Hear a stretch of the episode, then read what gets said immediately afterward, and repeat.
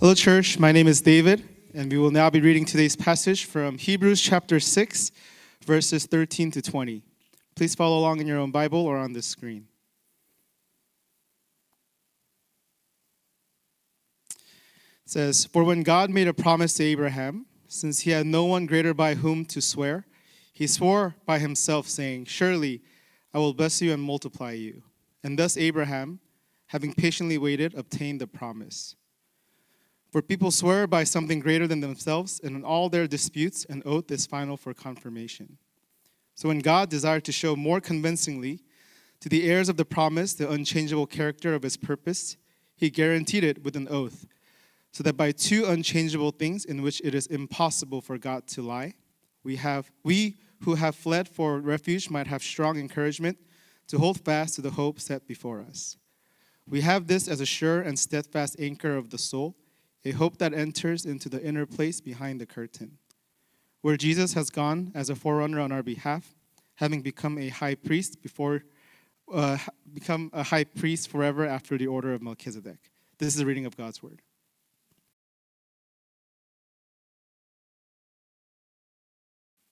Uh, well, good morning again to you, True North. Uh, my name is Eugene. I'm a member here of the pastoral staff. I have the privilege of giving today's word. I need to excuse my voice. Um, I was at a live sporting event this past week. You can probably guess which one. I kind of let myself go.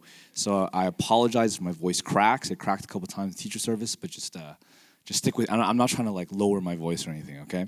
Um, to give you guys a preview of the pulpit.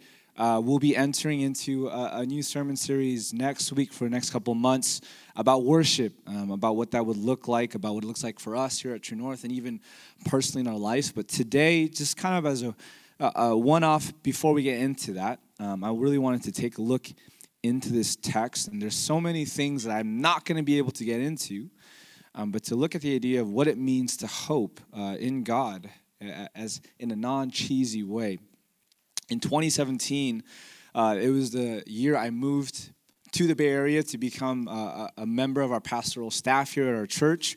I'm a Bay Area native. I grew up here in the East Bay, uh, Fremont and Pleasanton. So I was gone for 10 years, and coming back, it was a wildly different place, even compared to now. Um, it was a place, probably uh, one of the most hopeful, objectively, regions in the world. I would visit Facebook every week. Back then it was Facebook. I would eat the barbecue. And like the vibe was just very different um, when I was there. Uh, 2017, 2018, it seemed like tech was going to take over the world. It seemed like salaries would always go up. And now in 2023, after a pandemic, after layoff after layoff, and you know, we just spoke as we just had our pre-service prayer, the anxiety is much different. We are not no longer the most hopeful region in the world. We might be one of the most anxious regions in the world. And I thought to myself, if Jesus was able to physically be present to our church at this moment, what would be the word he would impart with us to give us encouragement? And I think it's here in the text that he would call us to, to be this disciples of Jesus. We are called to be hopeful people, that that should be our dominant characteristic. And even forgetting, um, you know, the job market and the finances of the time, especially within our church, uh, I think Jay and I have noticed that we are going through a, a time of loss. Uh, several members losing close loved ones, um, unexpected things happening, and even moving that aside, even just the, I guess, the grind of life. There are small things that always start to pile up. That a, a manager is a little too overbearing. Um, that your kids are just not reacting in a way that's respectful or just calm at home. And these small things add up. And all of us are seeking hope because so much of life feels like it's swimming upstream. And in verse 18, one thing that the author tells us, he, he switches where for a while he's talking about Abraham, and we'll get into that. But all of a sudden, in the middle of verse 18, the author changes and tells us this. He, he describes who we are as people. We who have fled for refuge. And I, and I believe that's such a great uh, description of humanity people fleeing for refuge. We are a people constantly seeking and also at the very same time skeptical of hope. Because the problem is, whatever we put our hope in in this world, if you know deep down inside, if you're like me, you know it not, it's not going to last. like even uh, to me, right? The, the legal concept of marriage shows us both our desperate need and also our skepticism of hope. Because what are you saying when you legally get married? Think about this. When you legally get married, you finally say, Oh my goodness, I have found someone that I can put all of my hope in. But I am so skeptical of you that you need to sign this contract that if you leave me, I get half of your money. That's what legally marriage is, right? Why do we have that institution as a society? Because we are people desperately needing hope and skeptical of hope. And if you're like me, you, you're like a cynic by nature. And whenever the idea of hope comes up, you kind of cringe. Where it's like, oh, that's, that's Disney stuff, right? Like we, we don't live in, in Disney. We live in A24. We live in a very broken, messed up world, right? And you get skeptical of hope, but Hebrews points us to find our hope not in something in this world, but something, as the author puts, behind the curtain of reality. That to be a disciple is to hope in, to anchor into Christ. So before we get into what hoping in God looks like, I want to be very clear. Well, what does it not look like? What does hoping in God not look like? You know, in an anxious age, I think all of us respond in very different ways. And I would sum it up in two main ways. That some of us are blindly optimistic about life, others of us are dreadfully cynical about life. Uh, I'm, I'm in the latter. But really quick, for those that are optimistic, and especially those who, you know, as I talk about hope, and if you grew up in the church, you, you, you might cringe right now right? Where it's like, oh, it's, this is like the, the Jesus take the wheel stuff, everything's to be okay. That, that's, that's not what hope is, right? And, and I want to be very clear optimism, uh, optimism is not hope. Hope is not optimism. It's not blind trust that everything will turn out okay. Arthur Brooks, who's, a, who's an author in the Atlantic, he puts it this way, and I, and I find it to be very helpful in, in an article, I think, entitled Hope is So Much Better Than Optimism. Optimism is a naive belief that things will somehow turn out all right. Hope makes no such assumption, but is a conviction that one can act to make things better in some way. Do you note the difference? And you know, there's some things I would parse out a little bit differently for this message, but I, I agree with the sentiment. Hope is not blind optimism that all of a sudden, because you place your trust in God, everything in your life is going to turn out okay. Because if you live life for more than 20 years, you'll realize, or maybe more than 10, you realize that is not true. No matter how strong your faith is, the world comes crashing at you like a wave. And for look, for many of us in the Christian faith, oftentimes we confuse hope with optimism. And I think the author, and I think even Jesus would say that is not the case. I have a friend uh, who I grew up with, and I'll keep it anonymous. They're not in this room, I don't think so. Um, but they, I'll keep it even very anonymous. They, you know, he or she, uh, were driving around a lot. And they were also very anxious when they were driving. Very anxious to a point where I felt like I could die at any second. And I remember they were driving on the freeway and it was a lot of traffic, right? And uh, she, they had to like lane change. Um, I promise you, it's no one here, but they had to lane change, and she all of a sudden closed her eyes and just turned, right? And somehow, by God's grace, we lane changed. And I looked at her and I said, "What the are you doing?" Right? I was a little a little heated, and she's like, "Oh, don't worry, I'm a hopeful person." Right? I was like, "No, that's that's that's idiotic optimism, right? That is not hope, right?"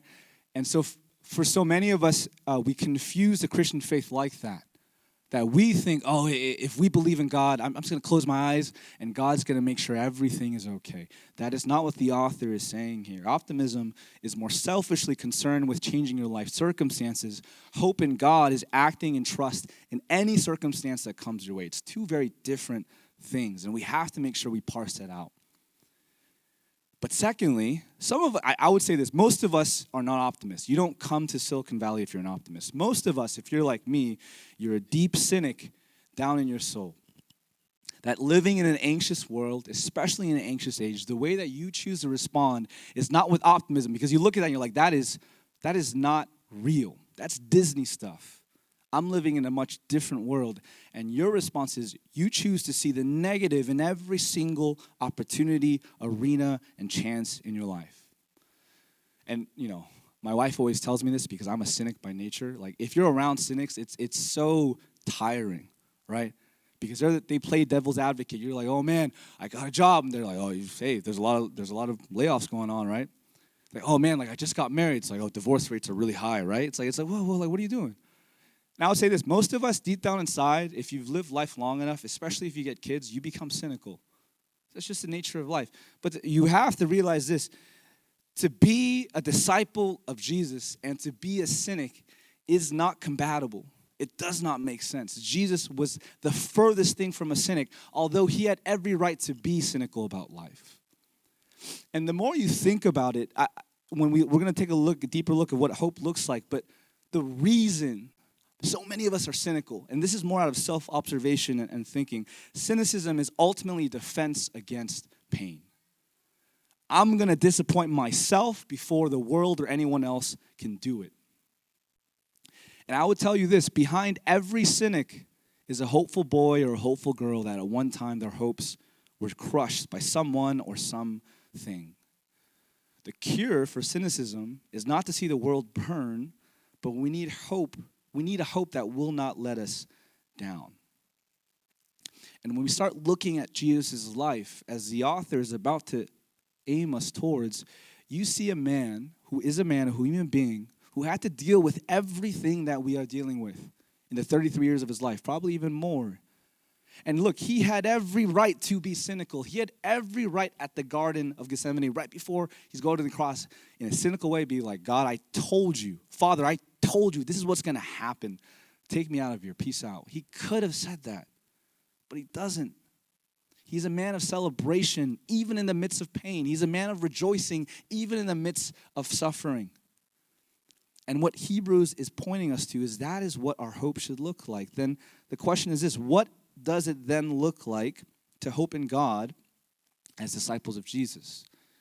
And I want to I want to camp here as long as we can and really draw out this analogy. I love verse 19. Uh, and, I, and the reason I picked it is because I always liked it because it sounded cool. But the more you thought about it and the more I researched and prayed about it, there's so much practical truth to this analogy. Verse 19, this is what the author tells us. We have this as a sure and steadfast anchor of the soul, hope that enters into the inner place behind the curtain. What he's talking about is Jesus. What does it look like uh, to be a hopeful person? It's not to be a naive optimist. It's not to be a cynic, it's to be someone anchored into Christ, not to get lost in the currents and winds of life. You know, I love this analogy of, of being our hope being an anchor because I, I'm going to draw this out a little bit more, but just think about it even. I know for many of us in America, we, it's very rare to go on a boat that even needs an anchor. But back then, an anchor was crucial to get around because it's a thing if you're on a boat, and you might, you might know this if you've been on a boat, uh, even though it feels like you're staying put, if you don't have an anchor down, the currents and winds are moving you in direction, whether you know it or not. And that is such a good description of life. Life is an ocean with waves that can crash down on you. Life is an ocean that's always pulling you in one direction or the other, even if you think you're stagnant. And what hoping in God looks like is dropping an anchor amidst all that's going on and finding security in Christ, anchoring ourselves. That's what hope looks like. It's not optimism, it's anchoring yourself in Christ. Now, what does that practically look like for us? There's three. There's kind of three analogies from the anchor that I want us to really um, meditate and, and, think upon. Um, the first is this: if if we are called to be anchored onto Christ, that means that we're called to have hope in an external Savior. Uh, if we're called to be anchored into Christ, onto Christ, we're called to have an external Savior. What does that mean? Um, an anchor, let's, let's just get a little bit more spatial about this. If you think about an anchor, the anchor goes to a place that the boat cannot go to. The boat is floating on water, and it, what it needs is stability. And the only way to get stability is to cast something outside of itself, an anchor, to go deep down into the seabed floor and find security among the rocks, among the immovable parts of the seabed floor. And all of a sudden, as you drop that anchor and the chain is connected, that security of the floor is now transferred onto the boat. Are you guys staying with me here? What that means for us is this our hope must look like finding something outside of ourselves. Those who can have true hope must place it in something greater than themselves. Think about this an anchor is not part of the boat. It's something that gets cast outside of the boat. And for many of us, you could be like this look, my sails look great. I have a great captain. The wood is great. I have a great crew. All of that does not matter. You can have the finest ship of the time. Even nowadays, you can have the best ship made out of the best materials with the best captains, the best achievements, whatever you want to put on the boat. But the only way you're going to find security is finding something to cast outside of it. And for so many of us, it's a difficult thing to do because many of us place our hope, even though we cringe at the idea of hope, we still place our hope in things that we can control or achieve. You know, if you've been at True North long enough, you, you'll, you'll have heard this, right? We put our hope in things in the material world, whether it's finances, real estate, vocation, family. And what we do is we bank that during the storms of life, those things will hold us down. But anything that we place hope in this life, in the boat called life, inside of it, it's not strong enough. I'm a cynic. I love being a cynic. If you are a cynic and the first step to recovery, read Ecclesiastes because it's a very cynical but redemptive view of the world. If you know me, I, I it's one of I darkly read it like once a month. In Ecclesiastes 1:14, this is what it writes in NIV. I have seen all the things that are done under the sun. All of them are meaningless, a chasing after the wind. When you put your hope on things inside of the boat called life and not on anything external, it's always fleeting. It's always going to go away.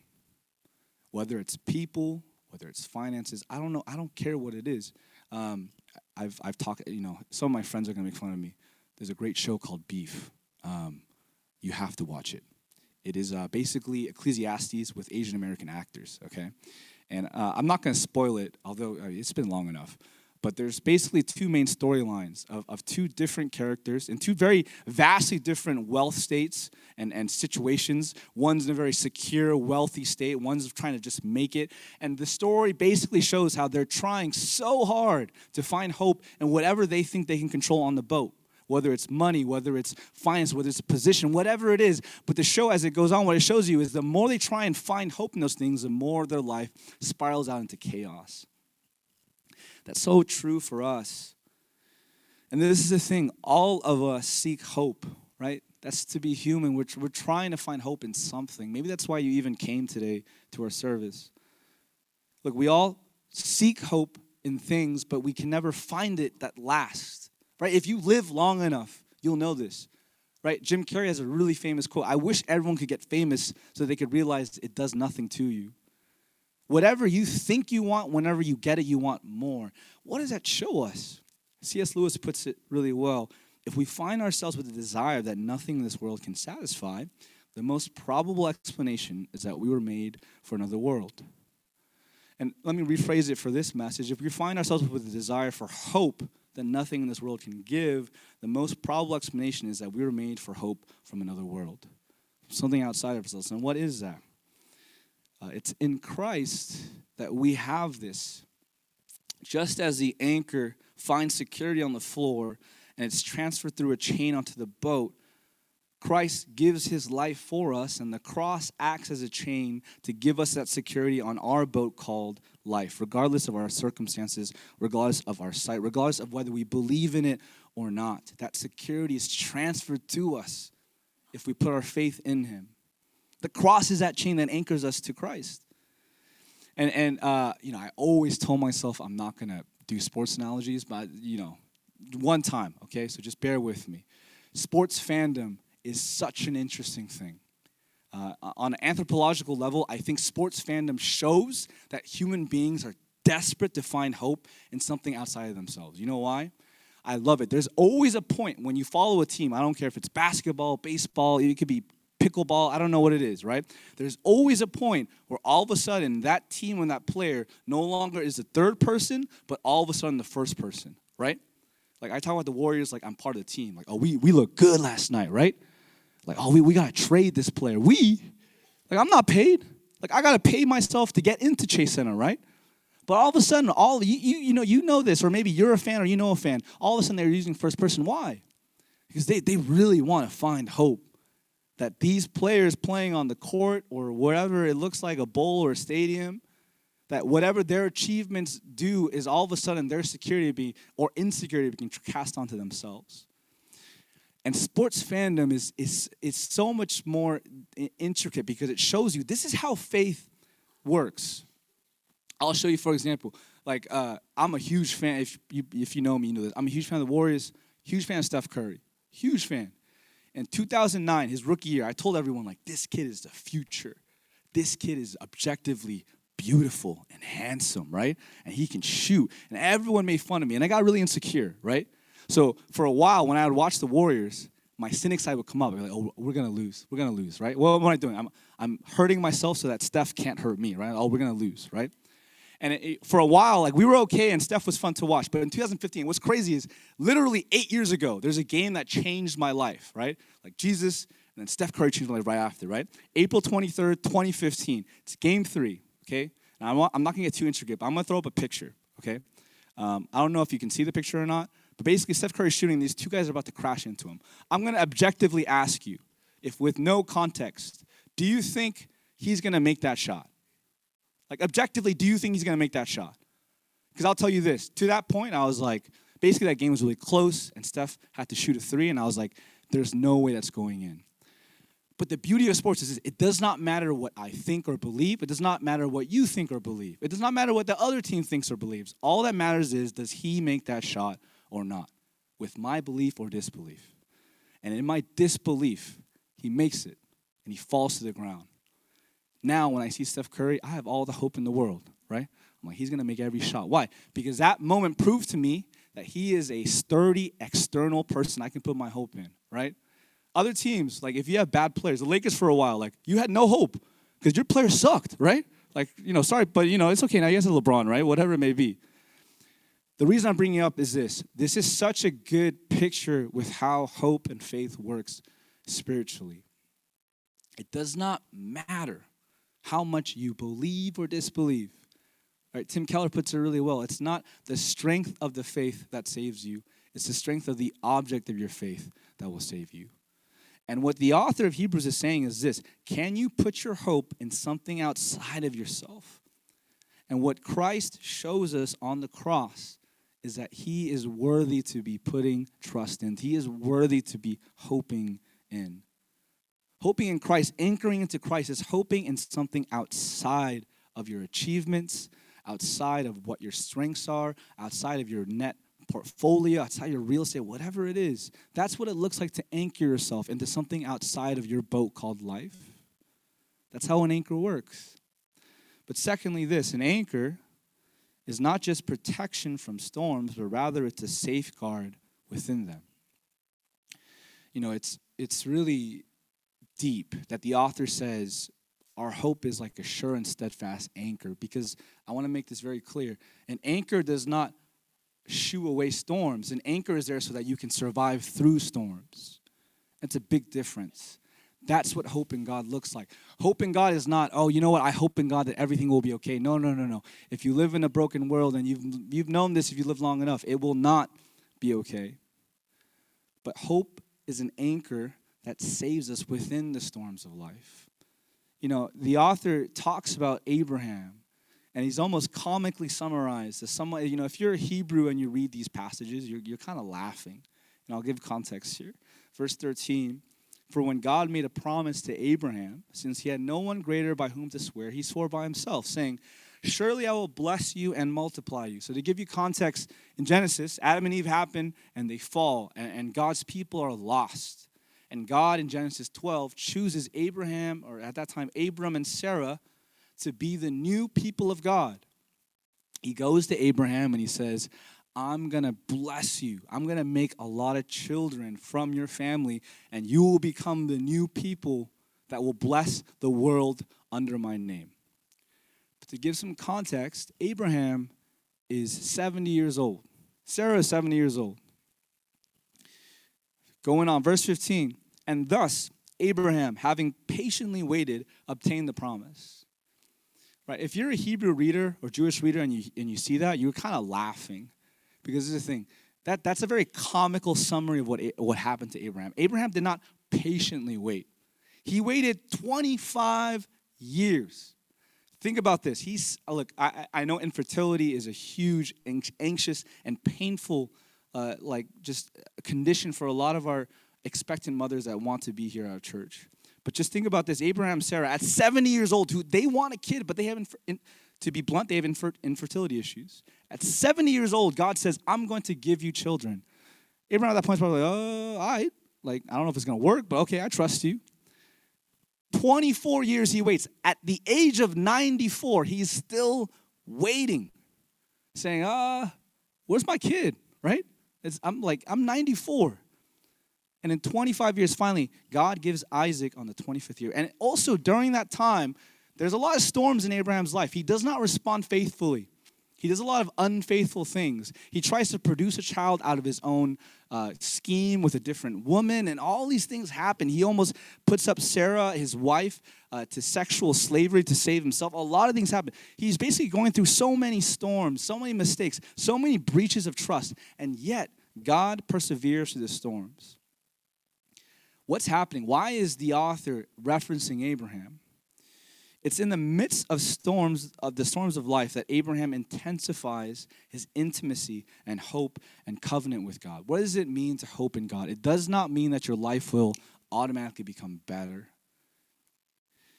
Hopeful people, disciples of Jesus, can look into the eyes of the storm and not see, oh man, I hope this passes. But they look into the eye of the storm, and what they see is they see God.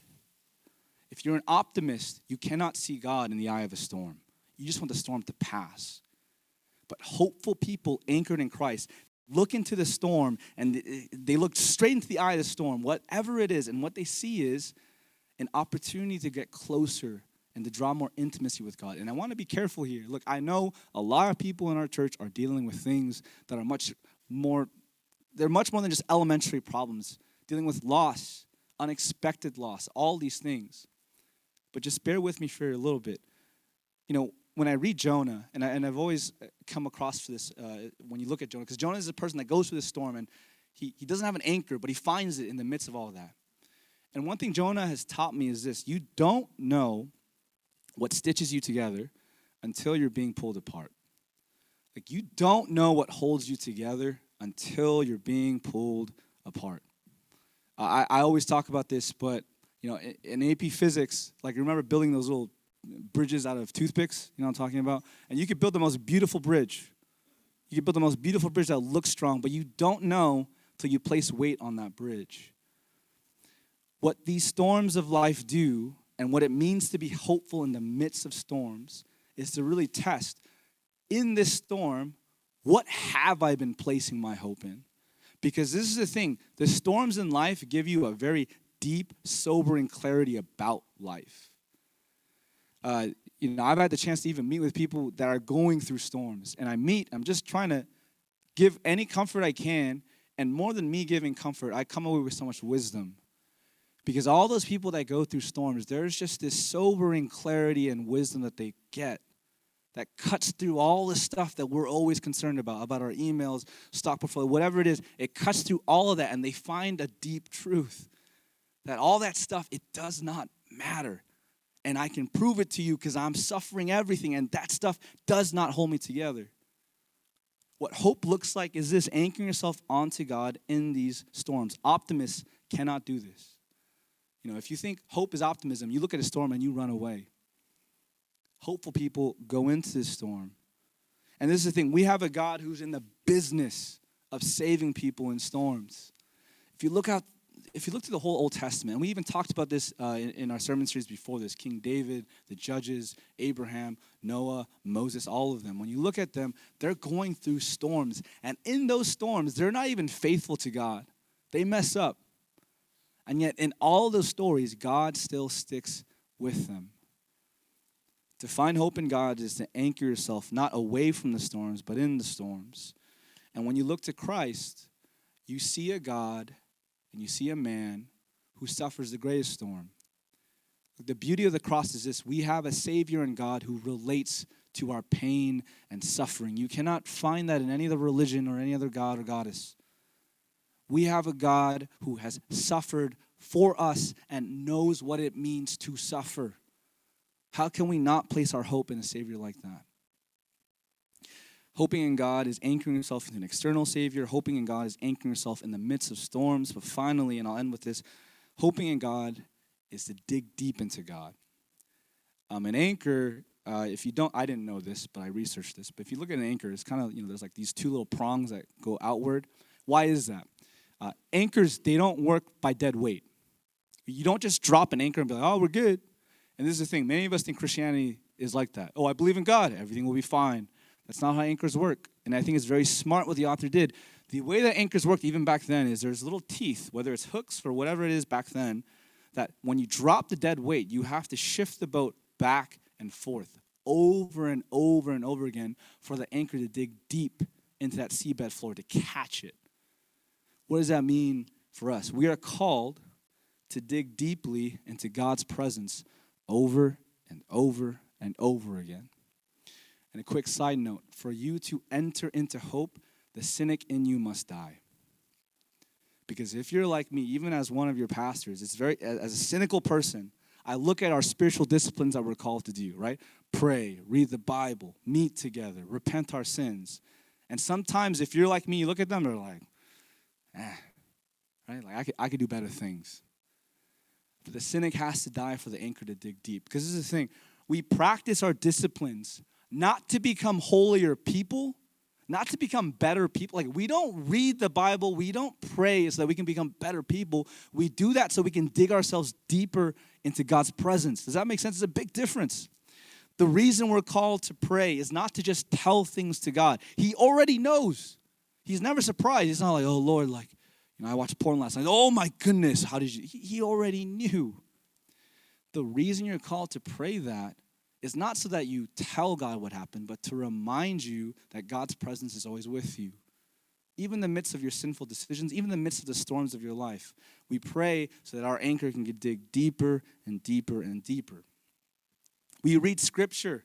We're called to do that, not to become smarter people, not to become holier people, but to be reminded of God's promises to you over and over and over again.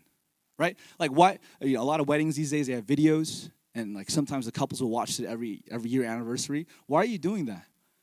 To be reminded of the vow that you made on that day. The scriptures here, it's not just so that you can become smarter. It's so that you can be reminded that you are called to be a hopeful person because that's what God promises you life in the midst of death. We repent of our sins, not to just simply modify our behavior, but to be able to dig deeper and to remove idols. This is the thing. If you think about repentance, and we practice this every Sunday, the cross tells us that no matter what happens, if you put your faith in Him, your past, present, and future sins are forgiven. Then why are we called to repent? Part of it is this we're called to repent so that we remove any obstacle of hope in our life. Idols, what they do is they suck out hope. They tell you if you just get enough of me, you'll be happy. But it's all false. We meet together weekly. Like, why do we do that? Like, why can't we just go on Zoom? Because Zoom, uh, we talk about this a lot. Zoom is great, right? Like, I could be home in my pajamas, getting ready for the Warriors game right now. But we're all here. Why do we do this? Why do we meet physically? We do it just like an anchor digs deeper, that we can encourage each other weekly over and over and over again, that communally we're called to dig deeper into God's presence. The cynic must die to enter into the hope of joy. I'll close with this hope is a choice. It's not something that just falls into your lap. It's not just something that, like, oh, you know what, I'm a Christian, I have hope. No, it, it tells you hope is set before you. And an anchor, what you have to do is you have to physically drop it and dig deep. Let's choose to put our hope in Christ, one outside of ourselves, the one who has weathered all storms, to give us an immovable anchor amidst the waves and the winds of our life, amidst the sins and failures, amidst the storms and heartache, that in all of that we have a Savior who anchors us deep into His presence and His security is transferred into our boat called life. Let's pray.